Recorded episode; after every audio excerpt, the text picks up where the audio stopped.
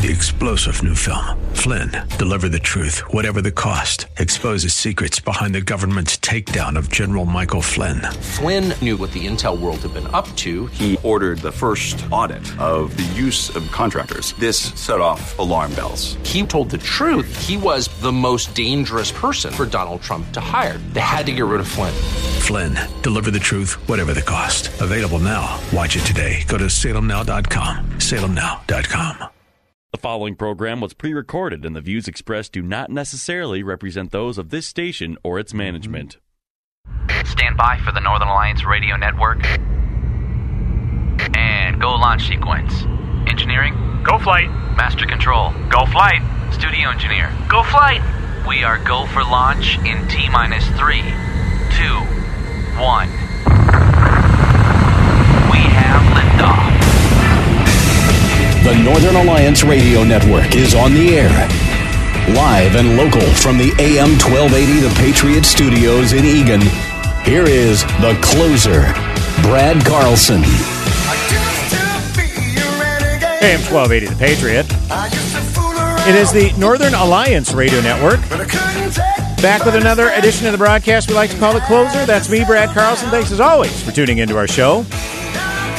You can check out my blog at bradcarlson.org. And you can uh, follow us along on Twitter via hashtag Narn Show. That's hashtag N A R N Show.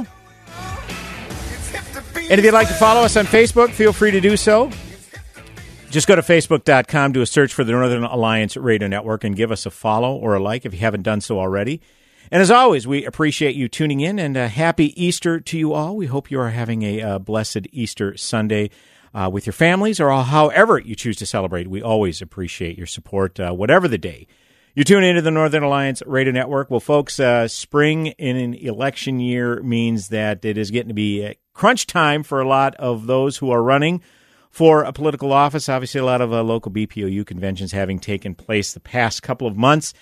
And of course, the uh, Republican Party of Minnesota State Convention taking place next month, mid May. Well, we, will be broadcasting as part of the Northern Alliance Radio Network. Yeah, we'll be talking about that a little bit more as the weeks pass on. But we do want to welcome in studio right now uh, Dennis Smith. He vying for the Republican nomination for Minnesota Attorney General. I think we would all agree that, uh, regardless of what you feel about each of the individual Republican candidates, any of them would be orders of magnitude better than the current officer, Attorney General uh, Keith Ellison. And uh, we welcome back now to the broadcast the aforementioned uh, Dennis Smith. Dennis, good to see you again, sir. How are you? Great, thanks. Great to be on your show. I'm doing well, thanks. We're out there working hard on the campaign trail, and it's great to take a break and come in and talk to you. Now we know I know we've had you on the broadcast uh, previously. Um, for those maybe had not had an opportunity to hear a little bit about your background, uh, why don't you tell us a little bit about yourself? Yeah, I grew up not too far from here in White Bear Lake. My dad was a milkman. Um, Okay. And he, and he he raised me, and it's where I first learned how to build trust with people. He had keys to over 500 of his customers' homes. We put the milk in the refrigerator often. And uh, later in my youth, I was a BMX racer, bicycle motocross. I was world ranked. I won national championships. I did not know this. Yeah, Okay, yeah. another fun fact. Yeah, okay. it's where I learned, uh, you know, how to develop my competitive edge. I went to college at North Dakota State University. Go Bison! A pretty good football year. You, you've uh, you've earned uh, favor with uh, my colleague Mitch Berg on that one. I Very love good. it. Yes, yep. and I, I went to law school at night at William Mitchell College of Law, and I've practiced law for 22 years, the solo practice, helping thousands of families. I have two great kids. We're a hockey family. I play hockey to this day. Taught them how to play hockey, and I was involved in the association uh, politics of you know the local uh, you know organizing hockey, and uh, then also then I went to the legislature. And I was there for four years, and I was a bridge builder, and I you know uh, was in part of passing significant complex legislation. And you know that brings us to this day where we have an attorney general who doesn't represent all of Minnesota. He's out of step with Minnesota, and we're finding this as we travel around the state. Right. We've been in 81 counties, and uh, since last June, since we launched uh, June 4th, and we're finding that everybody throughout the state, regardless of what party they're in, and we're talking to people, talking to Democrats and Independents and Republicans, and we know we need to do that in order to win this race. We need to do things differently. It's been, we know it's been well documented. It's been 56 years that the Democrats have had a stranglehold on that office. We haven't won statewide in 25 times in a row. Right. 25 times our Republican endorsed candidates have not won. We need to do things differently. Our campaign is doing it. Come check it out, DennisSmith.org. Fantastic. So, uh, as you alluded to the fact, you did serve a couple of terms Minnesota uh, legislature. I mean, you've always had a. It sounds like you've always kind of had a heart for uh, for service. Um, so your time in the legislature did that kind of fortify it and maybe motivate you to run uh, at this point, Dennis it Smith? did certainly, yes. Yet when my time there ended, I was looking for an opportunity. Where where can I serve next? And okay, um, a few weeks after I um, after I was after I lost my race in 2018, I went out to Washington and met with the Republican Attorney General Association. Really? So I've been thinking about this for years, planning for this for years. Um, because and because I assumed that Keith Ellison would not be a very good attorney general. I was right. Yeah, that, I, I don't know that there were huge odds on that one, Dennis Smith. So, uh, Okay, yeah. but it was a safe bet. To, Yeah, to- nevertheless, bet. even, odds at Vegas. Uh, Right. Well, I, we could certainly argue that um, you know when we think about uh, attorney general, uh, we, th- as you alluded to, the fact that uh, Republican has not won this race in in I think since the late '60s. 66. Yeah. Douglas so Head. it is. It's been a it's been a long long drought to to say the least. But I look at an, an office like Attorney General, and I imagine folks in the public do as well. Um, this should, even though we run as you know party affiliations, this should, by all definitions, Dennis Smith, be a nonpartisan office. And with the Democrats having been been in control, I mean, you talk about Keith Ellison and his predecessors, Lori Swanson, Mike Hatch. Uh, it hasn't gotten the vibe of having been nonpartisan. What are some of the things that they've done that should make Minnesotans really concerned about how the office is being run? Yeah, there. Um, Keith Ellen is Keith Ellison, especially. He makes the decisions, what happens in his office, through a political lens. He takes a particular case and ramps up the charges without even reading the file because it's going to be a great story. It's going to get him on TV that night. Well, you know Sure. what? I'm not interested in being on MSNBC, and I'm not interested in being on Fox News. I'm interested in being the state's attorney for every single Minnesotan. That's how I will operate that office. I will do the best thing for the state of Minnesota. I don't care about the politics of it. I don't care about getting on TV. I'm not trying to pad my resume. My resume is just fine. I'm interested in doing this job well, and he hasn't been doing that well. Obviously, law and order, uh, huge issue uh, around the country. I mean, you could argue that Minnesota was uh, kind of the epicenter of the unrest in the summer of 2020 in the aftermath of George Floyd's killing at the hand of Minneapolis police and how uh, our state's executives uh, handled that certainly left left a lot to be desired. But as far as the Attorney General's office, what how would what do you think would have been the best methodology to react to that unrest? I know Keith Ellison certainly uh, was at the forefront when he upped the charges on uh, Minneapolis police officer Derek Chauvin, who had his knee on George Floyd's neck, t- took a very proactive role. But a lot of people were left scratching their head, saying, "Okay, you could argue whether that was the right tactic to take." Um, they're certainly open to interpretation, but as far as the actual riots and looting and violence that took place, not a lot of people seem to have been held accountable. Dennis Smith, does the Attorney General's office have any purview in that area? Yes, in fact, uh, going back to those nights when our city was burning and the businesses and the homes were being looted, how what I would have done differently is I would have been on the street with them. I wouldn't have been hiding like he was. I would have been on the street asking for calm, helping the police, telling people go home. This is not the way to fix this wrong, this obvious wrong that was done. This is not a way to vent your frustration. So that was that's a different way of, of of style and leadership that you'll see when I'm Attorney General. I will be there when it's happening. I won't be in hiding and come out later. I will be right there. But in in the meantime, yeah, we do not have a very good track record of holding the people accountable, not just in that that one week time period and as it spilled out for weeks and weeks, but in all the crime. We're having repeat criminals um, going on right now, happening every single day in our twin cities and the entire Minnesota because there's no accountability when they do something wrong. And that's not how this is supposed to work. There needs to be accountability when someone does something wrong. And Keith Ellison is not holding these people accountable. I will when I'm Attorney General. Now, for those who may not be familiar with, uh, I guess the um, the political lens, how the uh, structure works in our, our representative government, when you you alluded to the fact that you have a lot of these repeat criminals getting out there and, and reoffending and committing even more serious crimes, despite the fact there are uh, uh, attorneys, maybe in prosecuting attorneys, who are indicating it's when the judge say hands out a lenient sentence you know, recommending, hey, this is this is not a good idea given this criminal's uh, history. Sure enough, the criminal gets out after that light sentence, reoffends.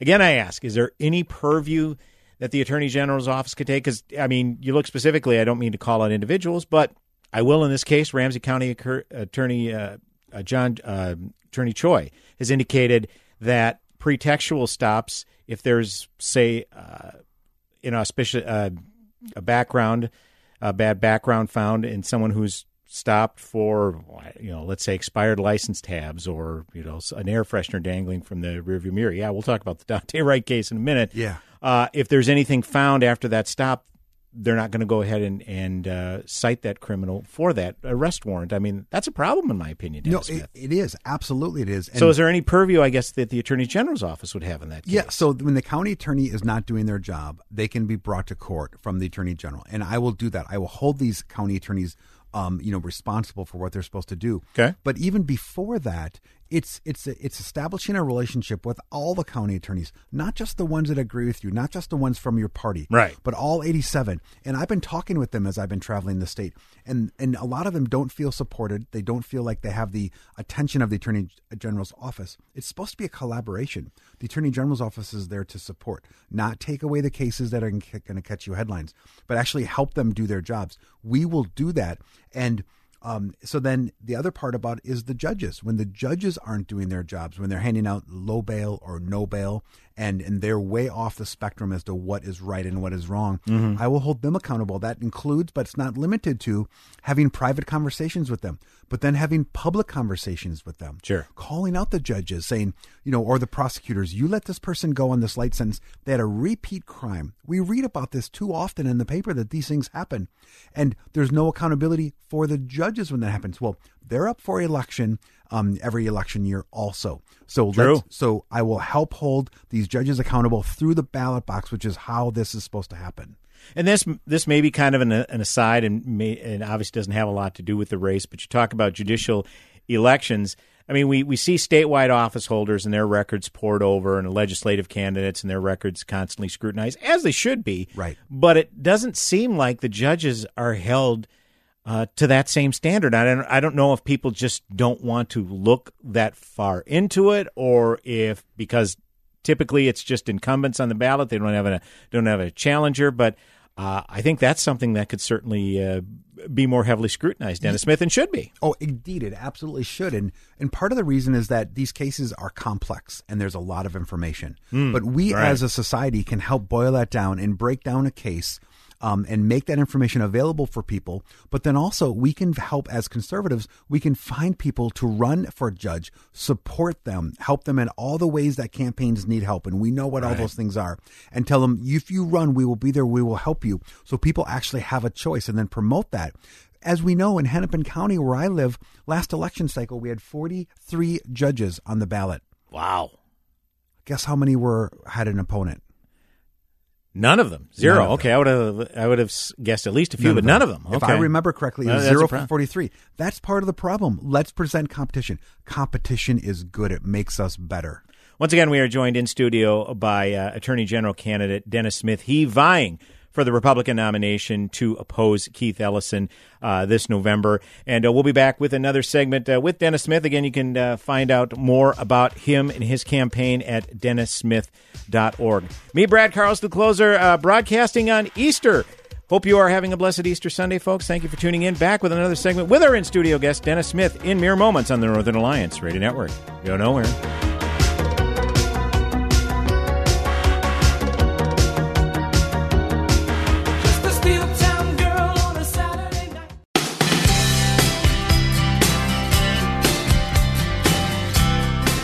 Hey, welcome back. AM 1280 The Patriot, Northern Alliance Radio Network. It's me, Brad Carlson, on an Easter Sunday. Thank you as always for tuning in. Again, check out my blog at bradcarlson.org. Feel free to follow us along at Facebook on the Northern Alliance Radio Network Facebook page. Just go to facebook.com, do a search for the Northern Alliance Radio Network. Give us a like or a follow if you haven't done so already, and we appreciate you tuning in. Again, joined in studio by our in studio guest, Dennis Smith. He vying for the Republican nomination for Minnesota Attorney General. Again, check out his website, dennissmith.org, where you can find out more about where he stands on the issues, uh, different uh, events that he's going to be participating in. Uh, speaking of events, Dennis Smith, we've uh, made a couple of allusions to it. Uh, the uh, Republican Party of Minnesota State Convention taking place next month, mid May. Uh, are you foregoing the endorsement process? Is that under? Am I understanding that correctly? I am. Yes. Okay. Yeah. yeah, last, Tell me why. Yeah. Last June fourth, when we launched our campaign, shortly thereafter, one of your colleagues had me on their show, and I talked about how this race was so important that we've lost statewide races 25 times in a row Mm-hmm. against Democrats, our endorsed candidate, their unendorsed candidate. I said, so I'm going to fight for the endorsement, but if I don't, if I don't win it, I'm going to the primary. I've been honest about that from the very Okay. beginning. And we need to do things differently. We we haven't been winning very much. You know, True. It's been 56 years for the Republicans with the AG spot. So, um, just before caucuses rolled out, the party did some things, some party insiders that uh, gave the uh, impression to me and many others that that this election was going to be was not going to be fair. And we've got some issues with voter integrity in our party. Donald Trump, our great president, has been talking about that. So, we decided to forego the endorsement process and and, and focus on winning the nomination um, in August uh, with the party. And so we switched gears, and the reception, Brad, has been incredible. We've been as we've been around the state.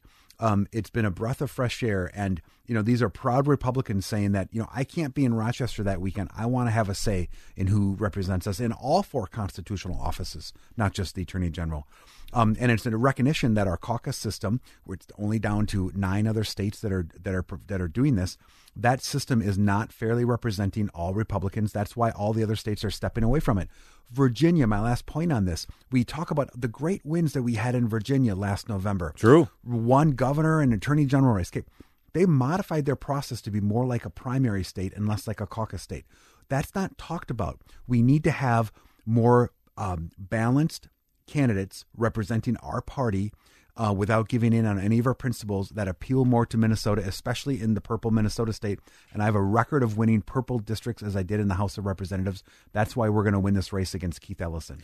So obviously, uh, Keith Ellison, given some of the big interests that uh, he represents, uh, going to have quite the fundraising haul to to be sure.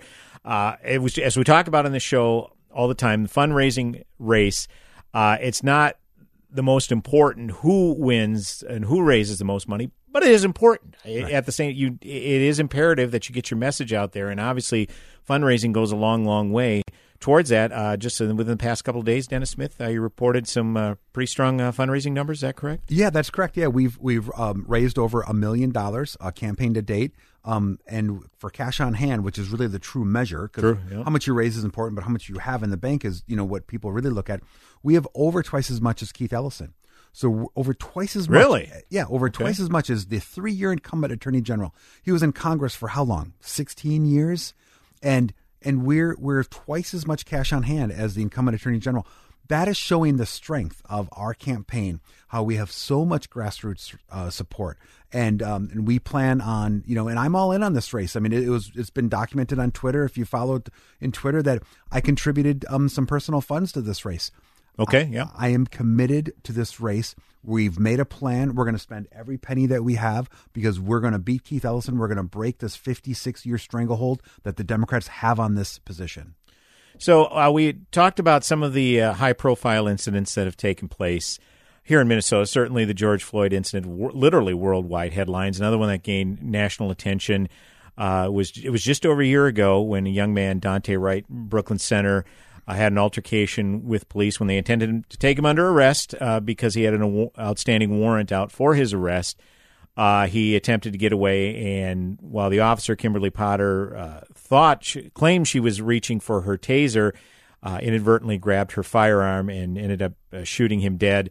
As we talked about, this is one. This is another case where Keith Ellison inserted himself. Initially, the charges were going to be second degree manslaughter, and the uh, Washington County attorney uh, Pete Orput, who recently passed away, sadly, was slated to take that case and prosecute Kim Potter for second degree manslaughter. You had activists going to his house, Right. demanding that they upcharge it to murder. Not even Keith Ellison went that far, but he did take over the case and up the charge to first degree manslaughter, on which he was convicted. Maybe kind of give a, a kind of an overview of that case, uh, Dennis Smith, and how that was uh, particularly handled, because I know we've talked about this. I, I get a sense, and again, I'm not in the minds of the jury, but I get a sense that had they gone with less than the maximum charge that was administered, again, first degree uh, manslaughter, there would have probably been even more unrest. And let's be honest, all of us have a little PTSD when we look back at the summer of 2020, Dennis Right. Smith. And I think the process when we look at this particular case is important. Um, there's so many things to talk about. So the process about how this case ended up in the Attorney General's office uh, on on his desk and how it got it got moved around.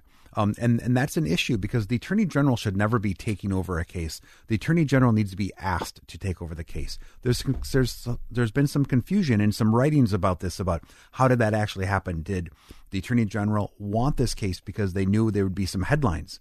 Um, and uh, it, you know, the attorney general didn't initially want it, even though the uh, county attorney was asking for help. So that's confusing. The attorney general needs to be responsible and represent all of Minnesota, even when a case might make it uncomfortable with your friends. The upcharging of the of the charges, I felt like that was done prematurely, without a thoughtful analysis of the facts of the case.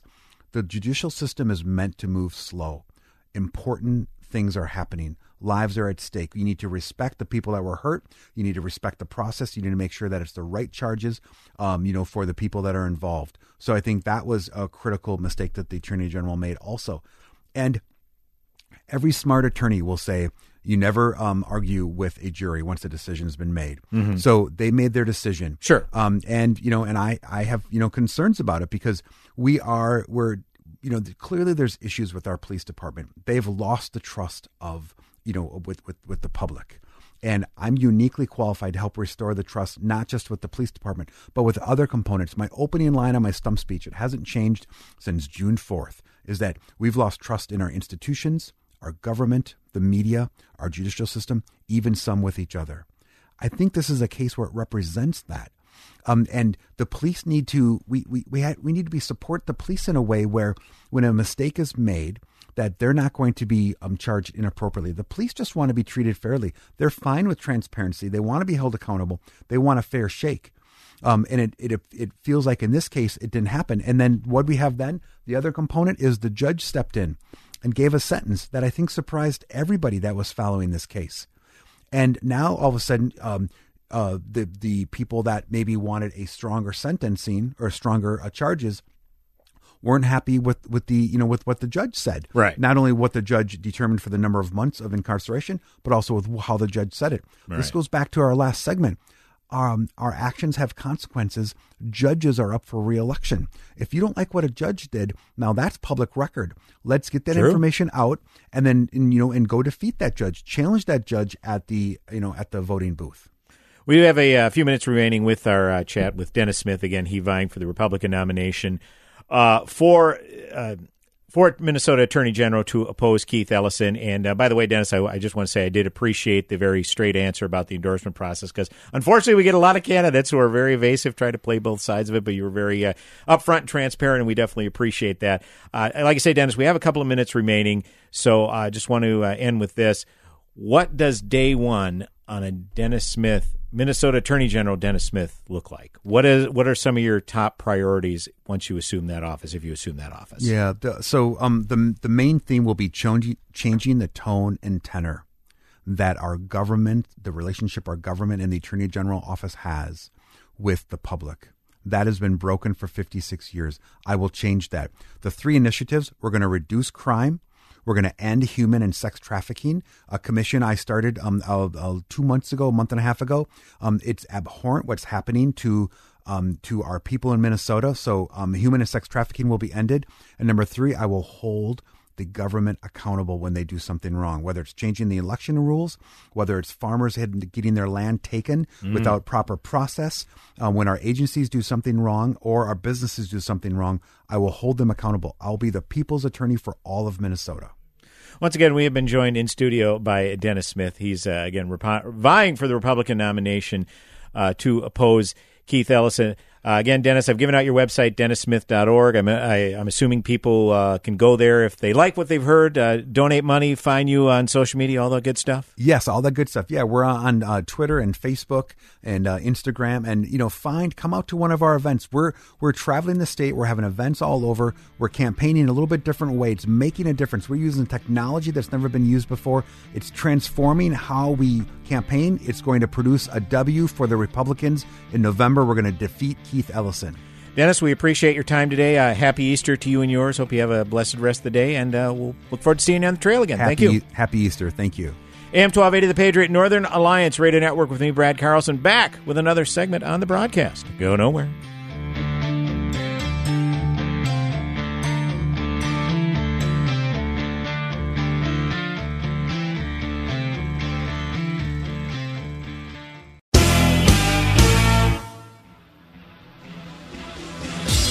Hey, welcome back.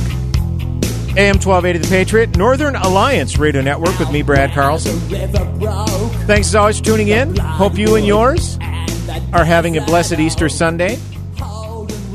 The uh, candidate palooza, I guess you could say, uh, continues. Again, it's that time of year where uh, candidates, both local and statewide, are out hitting the trail. So we appreciate uh, when they are willing to take a few minutes to come stop by and say hello and uh, talk to our listeners. And joining us in studio right now is Kim Crockett. She vying for the Republican nomination for Secretary of State, almost said Attorney General, Secretary of State, uh, to oppose uh, current Secretary of State Steve Simon this November. Kim Crockett, welcome back to the Northern Alliance Radio Network. Good to see you. Good to see you too. Thanks for having me. So, uh, how is the uh, campaign faring thus far? Statewide race, uh, what is it, 87 counties? And uh, how many have you hit thus far, Kim Crockett? 87 counties. Um, well, we've been we've been approaching it through the BPOU convention cycle. Sure. Things are going really well, by the way, to answer that question. Um, it's been more enjoyable than I had imagined. Really? Okay. Yeah, because Minnesota is a beautiful state. It's it's part of why I'm fighting. There is Right. no other state like this with our lakes and our forests and our rich, you know, farmland and I get to see that driving around the state. I think I've put like 14, 15,000 miles on my car. It's not just the BPOU conventions. And let's explain what that means Sure. basic political operating unit. It's the most awkward thing. It's like, could we please call it something else? But these are the Senate districts Right. that organize post caucus, post precinct level, you know, around the state in the Republican Party. And so we've hit, boy, as many conventions around the state as we can. And the congressional district uh, convention started a couple weeks ago with um, CD CD2 and CD5. We've got those behind us. And April 23rd, a week from uh, uh, Saturday, um, we will have four uh, congressional district conventions. Wow. CD1, CD3, CD4, and CD6. And I will You'll be I will be there. Okay. I mean, there have been weekends where there were, you know, 30 conventions or whatever, and my team did their best to hit 30 out of 33 one weekend, and we had 18 one weekend, and I hit eight of them, and the team was the team was absolutely at all of them. So we're having a blast. Um, I am um, humbled by the kind of talent that has been attracted to the you know to Team Kim or Team Crockett, whatever you want to call it. Uh, we have guys from every military service, um, you know, retired, the Marines, the Air Force, the Navy, um, and a, and a young uh, Army officer in training uh, who are helping with our strategic plan, so that we can cover the state, but also make sure we pick up the phone Yeah, and, right. and call delegates. That's our constituency right now. Are the people vying to be um, state state delegates, uh, CD and state delegates? So uh, to wrap it up, um, we're doing really well on our read of the delegate count. Um, I don't know if you saw the release of the financial reports that we had to turn in on on Monday Thursday, which I think is an obnoxious deadline, by the way. Yeah, yeah. So we got Monday Thursday state reports for candidates, uh, FEC reports due on Good Friday, Oh, my goodness. and our taxes. Yeah, Although right. I guess they can be booked on Monday, but right, I mean, it's like our government has become deaf to major Christian. That doesn't sound like our government, Kim yeah. Crockett. Yeah. so so we're having so the people that I get to meet right now, Brad, are amazing folks. It's not just the um, people that you and I have known for years who are involved in the Republican Party or the conservative or libertarian movement because of 2020 where there's this overwhelming sense that something went sideways uh, with the 2020 election. Would you say that was your motivation for getting in this race, Kim Crockett? Yes. Okay. Yes. Uh, for such a time as this, is the way I put it. to- Yes. To, people. There's credentials that got built over the last 30 years. I just didn't know that this is what it was leading to. But what I'm finding at these BPOU and, and CD conventions is that I'll ask people, um, how many of you are new to the political process? And it's between 60 and 75% of the hands. Really? And then the next question I ask is, if I remember, is how many of you are here because of election integrity issues?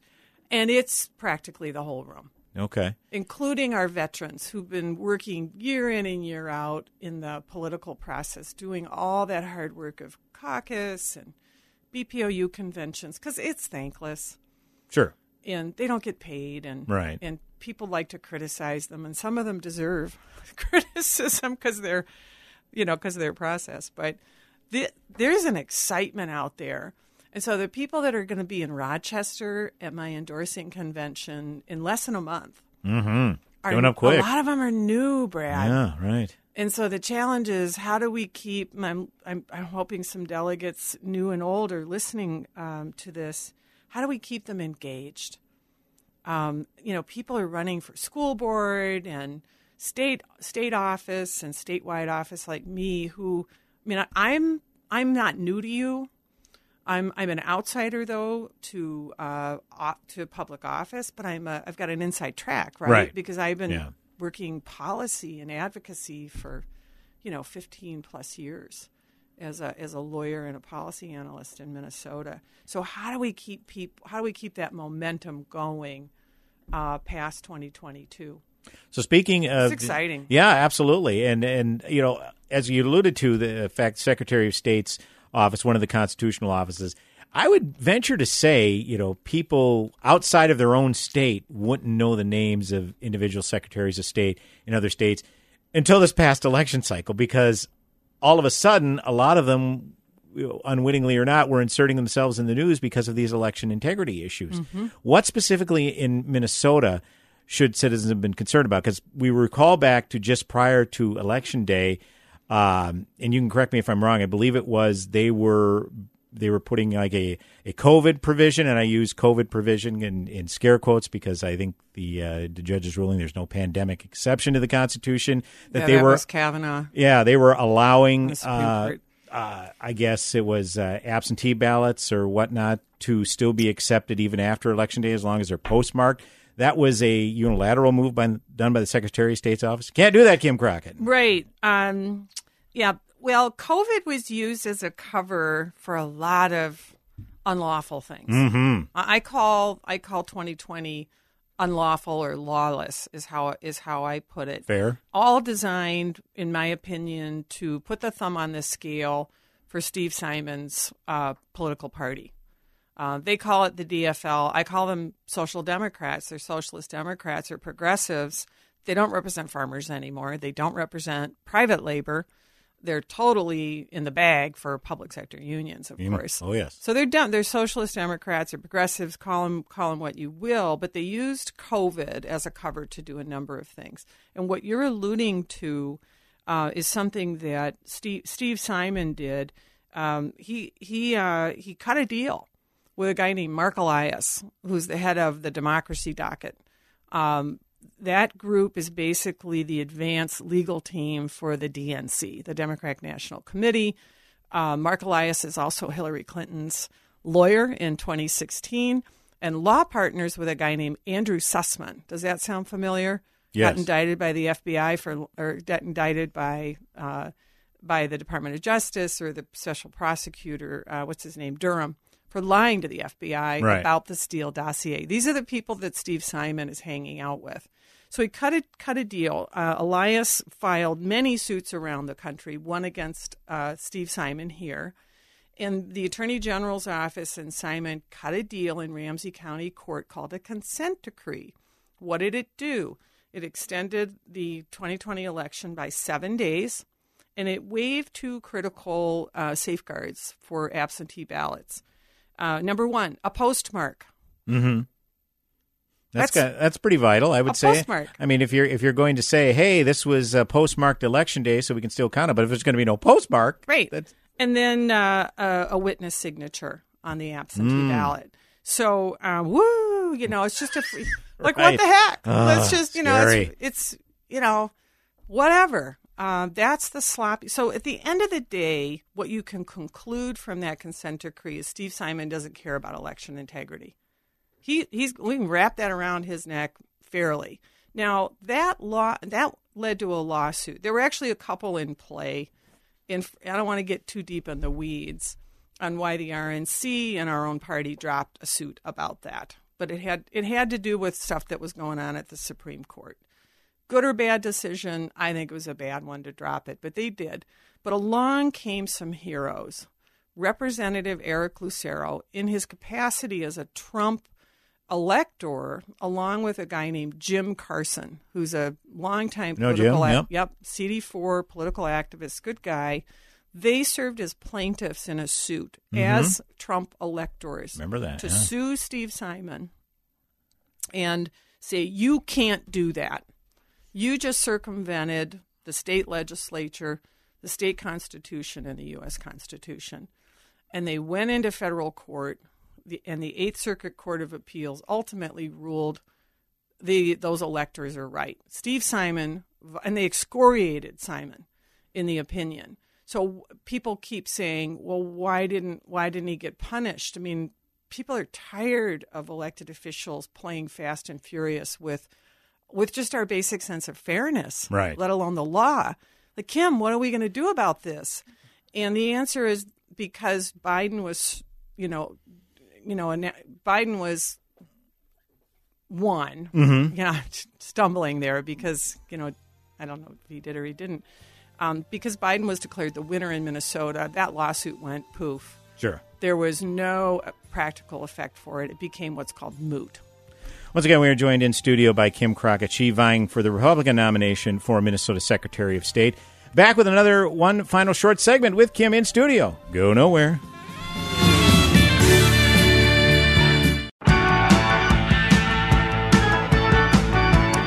Hey, welcome back. AM 1280 Northern Alliance Radio Network with me, Brad Carlson. Hope you and yours are having a blessed Easter Sunday. Finishing up our discussion with Kim Crockett, she vying for the Republican nomination for Minnesota Secretary of State. And I'd be remiss if I didn't cover a logistical item. KimSOS.com is the website, Kim? KimSOS, okay. Isn't that cool? I love it. I love it. KimSOS.com. SOS has so many different connotations in this Uh-huh. uh, aspect, Kim Crockett. So very ingenious. So, uh, you know, we did mention how uh, next month, or actually a little less than four weeks from now, the Minnesota State Convention for the Republican Party will be taking place down in Rochester. Are you abiding by the party endorsement, Kim Crockett, even Yes, if you don't I happen to receive it? Yes, I am. Okay. I'm a firm believer in that. All right. No, no, uh, no, uh, uh, no clarifications, uh, no disclaimers. You're abiding by the endorsement. Okay. Right by the endorsement. It's on the record, folks. So, okay. So, again, KimSOS.com is a website, your one stop shop for everything, and including if you uh, like what you hear thus far and like to throw some money into the into the pot, you certainly can. Uh, I think, um, regardless of who the candidate ends up being for Secretary of State on the Republican side, uh, definite upgrade from Steve Simon, as you're hearing Kim talk about. Uh, we did leave off last segment, Kim Crockett, with the lawsuit that was brought by a couple of uh, Trump electors, and because Biden ended up winning the state, really not a whole lot was uh, pursued on that end. So, looking forward, uh, what uh, what other aspects of the office are there of Secretary of State? People think Secretary of State, they think election integrity. Certainly, an important part about it, but there is so much to the office that um, you'll probably have covered in some, some uh, stump speeches. Kim Crockett, why don't you share with us a Um, little bit? Yeah, but I would actually like to stick with election integrity because we don't have a Well, that is state, important, and yeah. we do not have a republic. Please if we do do that. not have election integrity. The business service side, Brad, I've been polling people all over the state. You know, I've been a, a lawyer for you know decades. Uh, I've done a lot of work with the Secretary of State's office, actually, with filings and so forth. There is some work to be done there. But it all pales in comparison to election integrity. That's fair. Yeah. Um, I want to find out how the people of Minnesota really vote. So let's start with what would happen if I were Secretary of State. And let me just point out that the Secretary is a constitutional officer listed in our Constitution right after the governor. Okay. Before the Yep. Attorney General. Uh, that was on purpose, I think, because back then people understood that the administration of elections was absolutely critical to our freedoms uh, as a self governing people. Now, um, the office is not supposed to make law, though there is rulemaking authority. And again, Simon, whom I call Simon Says, has been coloring outside of the lines. This is something Kiffmeyer has complained about, our former Secretary of State, now Senator in charge of elections, as well as other legislators. If you take the statutory language and certain rules, he plays games with it. Um, so if I'm sworn in next January, I'm going to immediately meet with all 87 uh, county auditors, whether they're appointed or elected, and say there is a new sheriff in town, and we are going to be sticking to statutory law. The Secretary of State should not be changing the law to fit what he or she prefers. Right. For example, not following the political party balance rule when uh, absentee ballots are counted. Simon has led the county auditors astray, uh, and unfortunately, the statutory language is sloppy and needs to be redone. So um, he has he has allowed in 2020 six out of ten votes to be counted by county ballot boards that do not have a Democrat and Republican sitting there looking at these things. Okay. which is what I believe the legislature intended. Right. And Simon damn well knows that because he was in the legislature at the time, right? Um, but this is something the legislature needs to fix. But in the meantime, as Secretary of State, I could say to those auditors, I expect you to follow the party balance rule. Uh, absolutely. I also will be directing local election officials and county auditors to deny Zuckerberg access to their offices. He has shifted now from directly funding election operations. It's called Zuckbucks or Zuckerbucks in 2020. And he's kind of going around the back door now with an $80 million program to help local election officials with their databases and their websites Of course. and their effectiveness. Mm-hmm. And you should see that. Go look it up. Center for Tech and Civic Life, guys. It's it's creepy. So instead of coming through the front door like they did under the cover of COVID in 2020, they're sneaking around the back door to run elections for our country. Do you think that uh, that's going to be ginned up again because there Oh, has been a spike in, uh, in It's done. COVID cases? And do you Oh, think that well, that's that. going? Do you think Yeah. that's going to be a factor again, You- where people are well, going to? you know, who's running around in masks? Yeah. Our governor. Mm-hmm. You know, I haven't followed Simon around, but Not- not he's trying to get probably got one to whip out of his pocket too. So, so that's the first thing I would do Okay. to immediately improve. Because remember, we're going to have 2024 right in front of us. That's true. Next January, and those elections have to be run with integrity and run well. The other thing I would do is immediately go to the legislature. Now, because I've already been working with the legislature as a policy person for quite some time, and before I announced, but also after, because I know this stuff, that package is pretty much set to go. Okay. And it'll take a little bit of time legislatively to get things done. What? Voter ID, provisional ballots, no more 46 days of voting. Okay. That just leads to chaos, unnecessary expense, and it, and it reduces our confidence in the outcome. When you have six out of 10 or even three out of 10 votes, first of all, being counted by bureaucrats, mm-hmm. uh uh Right. so we go and we fix things from a legislative standpoint. What people don't realize, and I think this includes a lot of people who are vying for a Republican endorsement, that as soon as we pass that package of reforms that we all want, all of us vying for endorsement want, the Biden Department of Justice is going to be like the hounds of hell released on us through the, the Voting Rights Division at DOJ. They're going to call us Jim Crow 2.0. Of course. Jim And- Eagle. That was Oh. another uh, vapid line the president put forth. So yeah, We're going to yeah. have to stand strong. Um, this is why I think the person who gets the endorsement should be an attorney with deep a deep network of people to call on to help us resist the litigation and the and the condemnation that the corporate media will whip out against us as Republicans in Minnesota. They'll be accusing us of trying to suppress the black vote and all those other things. And of course, that's those are false accusations. They're just trying to shut anytime us there's up a push, and stop us. yeah. Anytime there's a push for voter ID, that Right. that talking They point comes out. Yeah, It's the most racist thing It I've is. ever heard in my life. You know, I mean, that's just blatant. Um, anyway, so that gives you a flavor of of what I would want to what I would want to do. But just keep in mind that the and I wish Simon would that the legislature is the one that is responsible for setting our laws, Correct. not the Secretary of State's office. Uh, just as the governor, you know, is is passive in the sense that until a bill gets to his or her desk, you know, it's not law yet. right. So you got to know your your role in the constitutional scheme.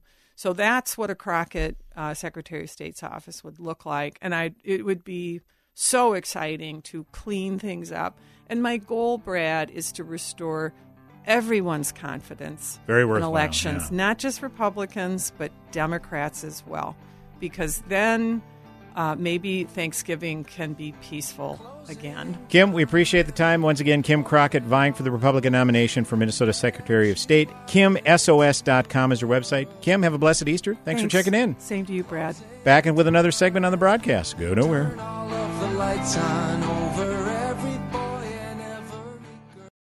Three star general Michael J. Flynn, head of the Pentagon Intelligence Agency, knew all the government's dirty secrets. He was one of the most respected generals in the military. Flynn knew what the intel world had been up to. He understood its funding. He ordered the first audit of the use of contractors. This set off alarm bells.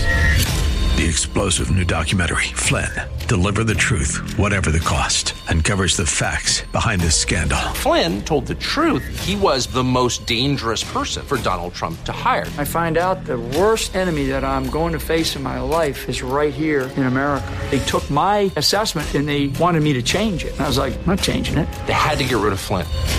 With in depth interviews, archival footage, and never before seen personal records of the man behind the headlines. I just felt like I was drowning. Flynn, Deliver the Truth, Whatever the Cost. Available now. Watch it today. Go to salemnow.com. Salemnow.com.